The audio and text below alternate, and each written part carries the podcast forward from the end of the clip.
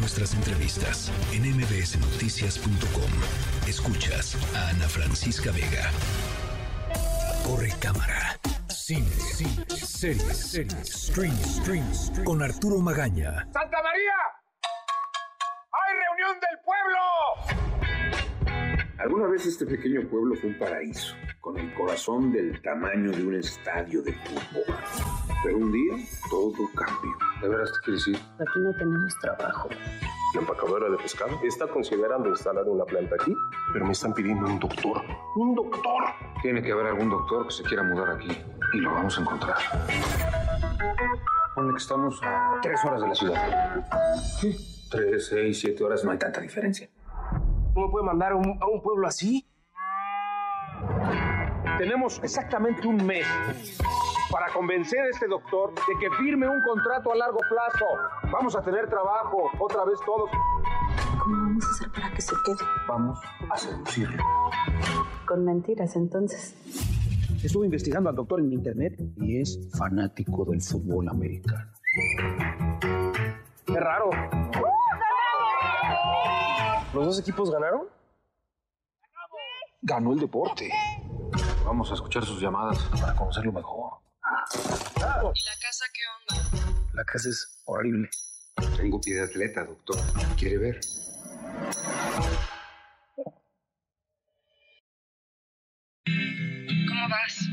Este paso. No voy a durar ni una semana. ¿Nunca has pensado en irte de aquí? ¿Qué estamos escuchando, Arturo Magno? Estamos escuchando una historia muy bonita que tiene que ver con la seducción y lo que uno hace con la seducción para conseguir lo que quiere.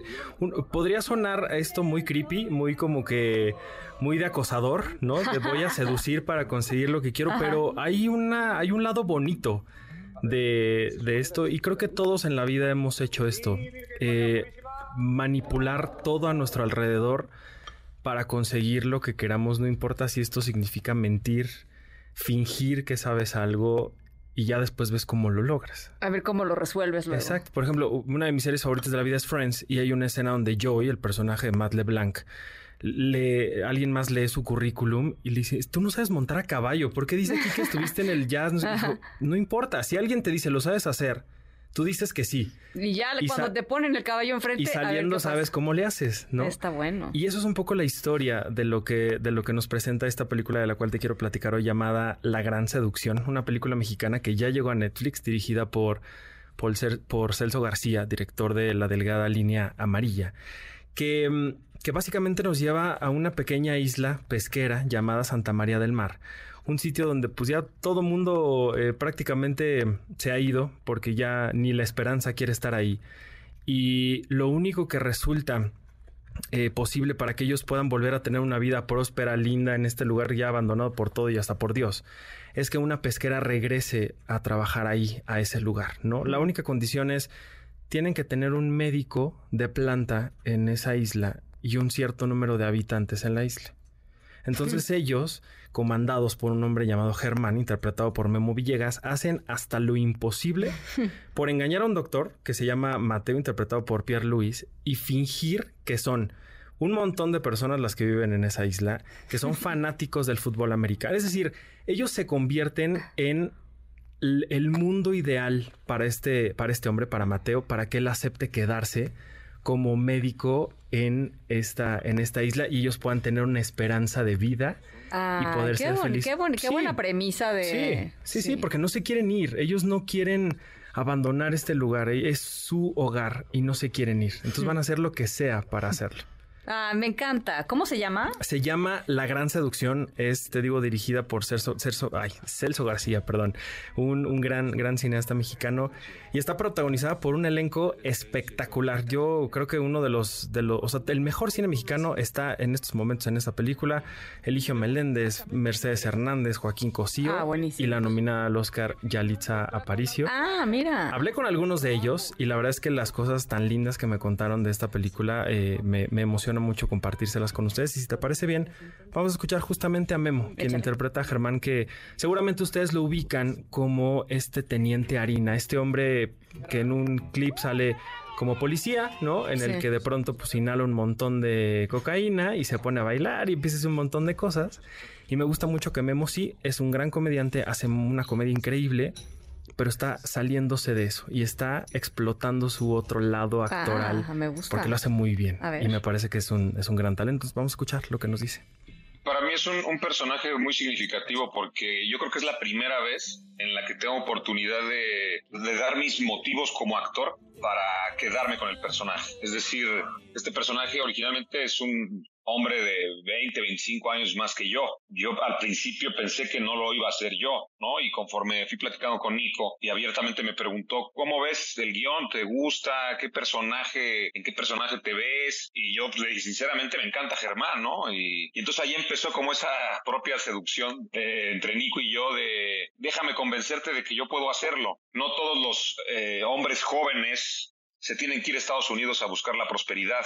¿Por qué no planteamos un, un, hombre que tiene el cuerpo y la fuerza y la edad como para irse, pero que decide mejor hacer brillar a su pueblo otra vez y, y luchar por ese, esa pequeña lucha que tuve para ganarme el papel? Es un poco parecida para mí con esta lucha que tiene el personaje de, de prosperar. Ah, qué bien. Sí, sí, sí, sí. Y lo logró. Y logró. Él, él peleó. Con Nick, este Nico que él menciona es Nicolás Ellis, productor mexicano muy destacado, responsable de Roma, de Alfonso Cuarón, de Noche de Fuego, de Tatiana Hueso y prácticamente toda la filmografía de Tatiana Hueso. Y, y era, era un poco esto: deja, dame chance, ¿no? Déjame demostrar lo que yo puedo hacer. Y mira, lo hace y lo hace. Ay, la, la voy, la quiero bien. ver, la quiero ver. Está muy linda, me parece que es un, es un gran, es un gran mensaje de esperanza. Hoy que se habla de, de y siempre se dice que los mexicanos cada quien jala por, para su lado, que nadie hace un intento por hacer equipo y jalar para el mismo lado. Me parece que esta película es, es eso, es un mensaje de cómo la esperanza y la ilusión nos puede unir, como siempre lo hemos visto que lo ha hecho en los terremotos y sí, todo en, eso. En ocasiones sí, particulares. Claro, digamos. como en este caso se une todo un pueblo para justamente decir vamos a hacerlo y vamos a salir adelante. Ah, qué bonito, me gusta. Sí. La gran seducción. La gran seducción. Por cierto, les digo, protagonizada también por Yalitza Aparicio, nominada al Oscar, con quien también pude platicar. Ah, a ver. Y, y si te parece, pues escuchemos sí, lo que ella échale. tiene que decirnos. Dentro de la historia es un trabajo en equipo en donde todos tenemos un objetivo en común, ¿no? Que es salir de esta rutina eh, donde el, el, pueblo solamente espera el día de cobrar el cheque y no sentirse productivos. Eh, es bonito cómo cada uno de estos personajes pone parte de, de, lo que son y ese apoyo para lograr seducir al doctor y que se quede eh, en este poblado, ¿no? Que a fin de cuentas cada uno tiene sus intereses, pero el hecho de que se unan y logren que la empacadora llegue, pues es eh, lo que los vincula. Pues claro, cada uno tiene sus complejidades, sus intereses, este, pero hay un interés común, ¿no? Este, claro. Está sí, bueno. Sí, sí. está y, padre. Sí, también hablaba con, con Pierre Luis, quien le da vida a este doctor a Mateo, y le decía, pues, ¿cómo, cómo sentirá eh, tu personaje ser el engañado, no? Y, y, le digo, ¿cómo te sentiste tú de ser parte de esta historia con ese personaje? Y me decía, pues yo ya estoy, yo desde antes estaba fascinado, porque además esta, esta película la filmaron en, en, en la isla de Soyaltepec en Oaxaca, entonces me, me, decía, ya desde que yo llegué ahí ya estaba, o sea, me convencieron de estar aquí, no tenía mayor problema. También hablé con él y si podemos, pues eh, escuchemos sí, échale, rápido échale, lo que échale. tiene que decir Pierre Luis al respecto. Creo que, como lo he platicado anteriormente, yo viví la gran seducción al mismo tiempo en mi vida y en la película, este, porque obviamente fue salir de todas las digamos, todas las comodidades, este, nos fuimos a filmar, nos fuimos a recluir en un, en un lugar, ¿sabes? Donde pues de pronto no tienes señal, no tienes nada y, y empezar a, a, apreciar las cosas que, que, te, que te ponen en presente, ¿no? Y que de pronto ver un atardecer increíble, o ya lo comentaba hace rato, de una luna llena, ¿no? Y dices, aquí voy a filmar, wow, o sea, qué, qué, qué oportunidad de poderme reconectar y estar en el presente. Eh, y, y, también, como el personaje de Mateo, tener una capacidad de adaptación, ¿no? Que al final siempre creamos resistencia al cambio, al principio, siempre hay una resistencia al cambio. Entonces, creo que en el, en el caso específico de Mateo ayudó mucho, como en parte cronológica de la historia, el cómo se filmó esta película allá. Pues ahí lo tienes. Wow. Seguramente todos también hemos sido Mateos. seguramente hemos sido Ah, los no, que- engañados. Por supuesto que pero, sí. pero al final creo que las cosas salen bien. ¿no? Por supuesto que. Oye, no, definitivamente es una película que voy a ir a ver. Sí, sí. me, le- me gusta, o sea, me gusta la premisa de la que parte, me gustan los actores, por supuesto, este, y, y- suena bien, suena bien. Se la van a pasar increíble, se los juro. Ya la pueden encontrar en el catálogo de Netflix y si pueden ver o las otras películas de Celso, como es la de la línea amarilla, que también está ahí. Está en Netflix. Está en Netflix, Ah, ya. no, pues con mayor Ay, razón, sí. la voy a ir a ver hoy, no es hoy en la noche saliendo.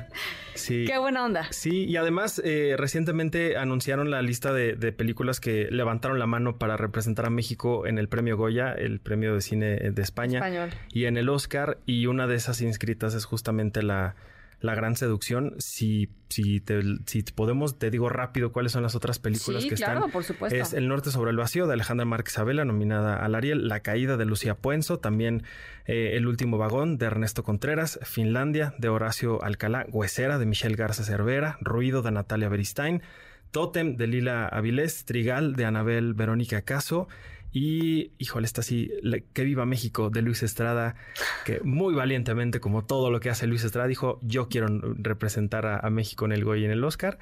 Y la academia dijo, bueno, pues si quieres inscribirte, pues Pues ven.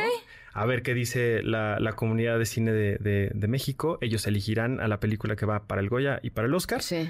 Y ya cuando sepamos quién es, pues ya por acá les platicaré. ¿Cuál es tu...? Mira, me falta de todas, la única que me falta ver es Totem, porque no he estrenado, de Lila Avilés, directora de La Camarista.